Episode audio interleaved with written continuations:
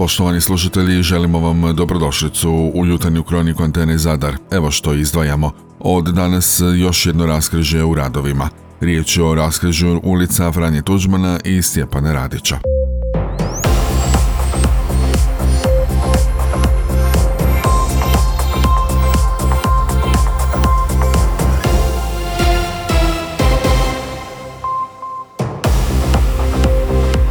Dobro vam jutro. Na dan na području Zadarske županije 21 je novi slučaj zaraze koronavirusom. Testirano je 176 uzoraka. Na COVID odjelu Zadarske opće bolnice hospitalizirano je pet bolesnika. Nema onih na respiratoru.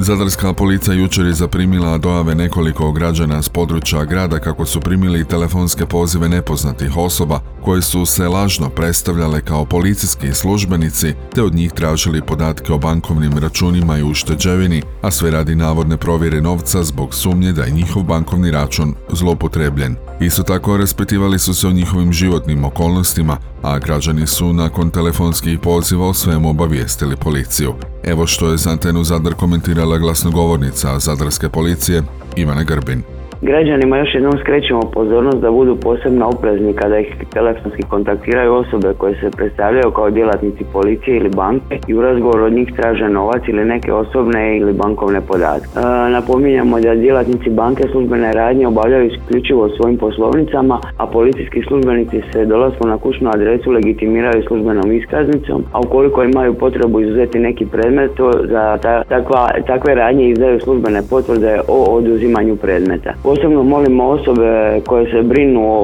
osobama starije životne dobi da ih upute ovim pojavnim oblicima prijevara s obzirom da je iskustvo pokazalo kako počinitelji ovih kaznenih djela koji se stariju dob osoba njihovu dobronamjernost i nepažnju kako bi od njih na razne načine otuđili novac.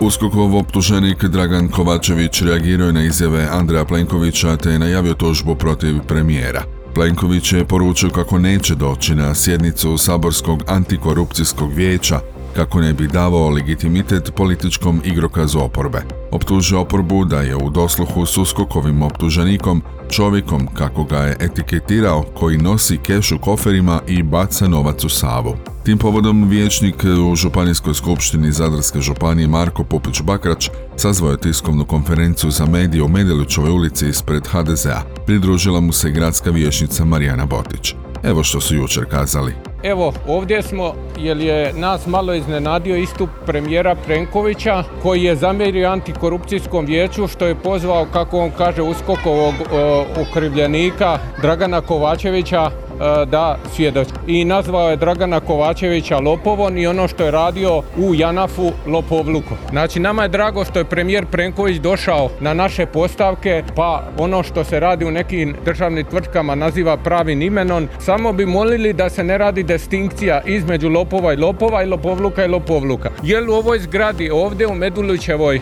broj 2 toluje uskokov optuženik Božidar Kalmet. Razlika između njega i Dragana Kovačevića je ta što je Dragan Kovačević samo svjedočio pred antikorupcijskim vijećem, dok Božidar Kalmeta je glava Zadarskog e, županijskog HDZ-a i bez njegovog amenovanja ne može proći niti jedna odluka u gradu Zadru i Zadarskoj županiji. Pa bi mi našeg dragog vođu Plenkovića upitali da li to sad znači da ni Kalmeta više nije podoban da bude predsjednik e, županijskog ogranka, pogotovo kad se uzme u obzir ova presuda Vrhovnog suda u njegovom slučaju koji je Plenković sigurno iščitao, a sigurno je razumio jer je pravnik. Evo ja bih samo još dodala da mi je kao gradskoj vijećnici već godinu dana skoro teško uopće doživjeti legitimitet HDZ-a s obzirom da je Hrvatska pravna država, što nije nažalost. Ustavni sud bi imao obavezu pokrenuti postupak brisanja HDZ-a iz registra stranaka zbog zločinačkog udruživanja.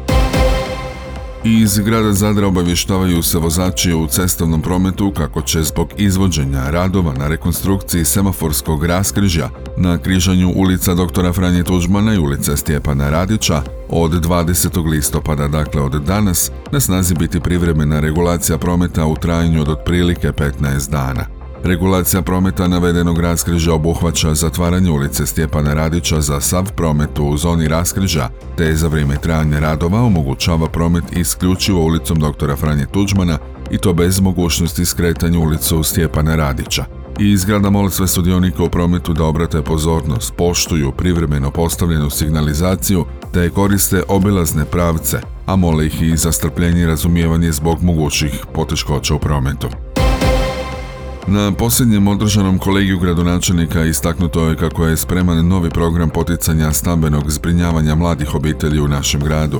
Riječ je naime o poticanju gradnje obiteljskih kuća na području mjesnog odbora Crno. U sljedećih nekoliko mjeseci raspisat će se javni natječaj za osnivanje prava građenja na građevinskim česticama u vlasništvu grada na području spomenutog mjesnog odbora.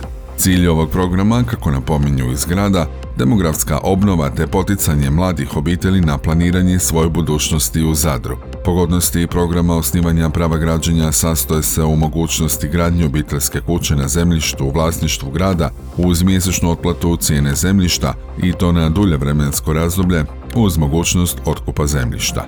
Evo što je kazao gradonačelnik Dukić. Te čestice će biti dane na najam, znači mlade obitelji ne, ne trebaju kupiti, nego i dugoročni najam. Također ćemo izraditi znači tipske projektnu dokumentaciju za koju također neće trebati izdvajati sredstva, naravno ako to žele, i da čim prije dođu do dozvole i da počnu sa građenjem i naravno da gradnjem, rješavanjem stambene politike. Također, ako ovaj dio projekta nam e, vidimo da je zainteresiranost velika, nastavit ćemo zajedno u suradnji sa Republikom Hrvatskom i rješavanje imovinsko-pravnih odnosa i dalje, pa ćemo ovaj projekt širiti i dalje. Ovo je sad praktički jedna novina, sve u korist zbrinjavanja mladih obitelji koji mogu naravno izgraditi i kuću. Svjesni smo problema cijene nekretnine u gradu Zadru koje su jako visoke i na ovaj način želimo naročito potaknuti naše mlade da ostaju u gradu Zadru, da se naravno naseljavaju ili da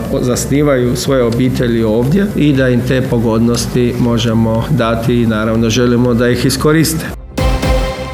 U Obrtničkoj komori Zadarske županije održana je konstituirajuća sjednica Skupštine na kojoj su izabrani članovi uprave za novo četvorogodišnje mandatno razdoblje do 2026. godine. Za predsjednicu komore imenovana je Vesna Parić, vlasnica knjigovodstvenog obrta, za potpredsjednike su izabrani Emilio Bajlo iz Zadra i Josip Smoljan iz Biograda. Upravni odbor komore koje predstavlja operativno tijelo upravljanja poslovima i zadacima komore sastoji se od Emilija Bajla, Stipe Bunje, Helene Grubišić, Tomislava Glavića te Ismeta Seferagića. Za nadzor odbor komore imenovani su Alen Radita, Josip Kulaš te Leila Dominis.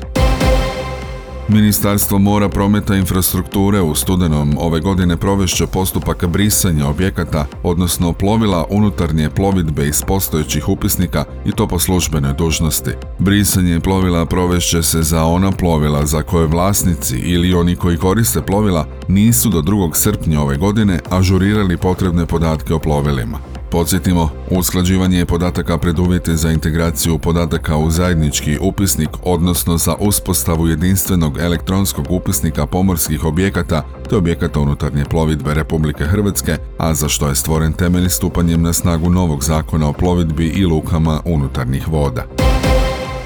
Pozivaju se građani da sutra u petak 21. listopada odvoje svoje vrijeme za posjet dvama palačama, Naime, bogat program od 10 sati do ponoći namijenjen je svim posjetiteljima, a ulaz je besplatan.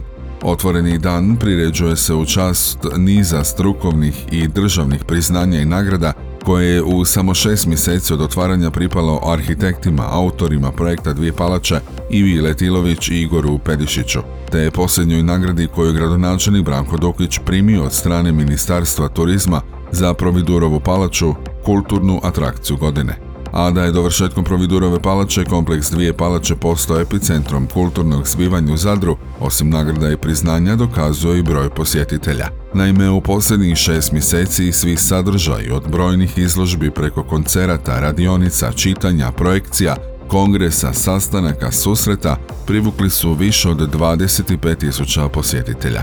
Program otvorenog dana dvije palače možete pronaći na našem portalu.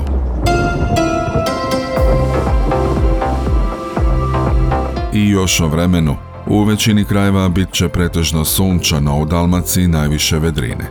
U prvom dijelu dana u gorskim i središnjim predjelima unutrašnjosti umjereno do pretežno oblačno i uglavnom suho. Ujutro na kopnu ponegdje je moguća kratkotrajna magla. Vjetar većinom slab, na istoku popodne moguće umjeren jugoistočni. Na Jadranu do sredine dana umjerena bura, ponegdje s jakim udarima, osobito pod Novelebita, a zatim slab do umjeren zapadnjak i sjeverozapadnjak. Najniža jutarnja temperatura zraka uglavnom od 5 do 10, na moru od 13 do 18, najviša dnevna temperatura od 14 do 19 na kopnu, te od 20 do 25 stupnjeva Celzijevih duž obale i unutrašnjosti Dalmacije. Pratili ste jutarnju kroniku Antene Zadar koju je uredio i čitao Franko Pavić, realizirao Matja Lipar, a proizvela Antena DOO listopad 2022.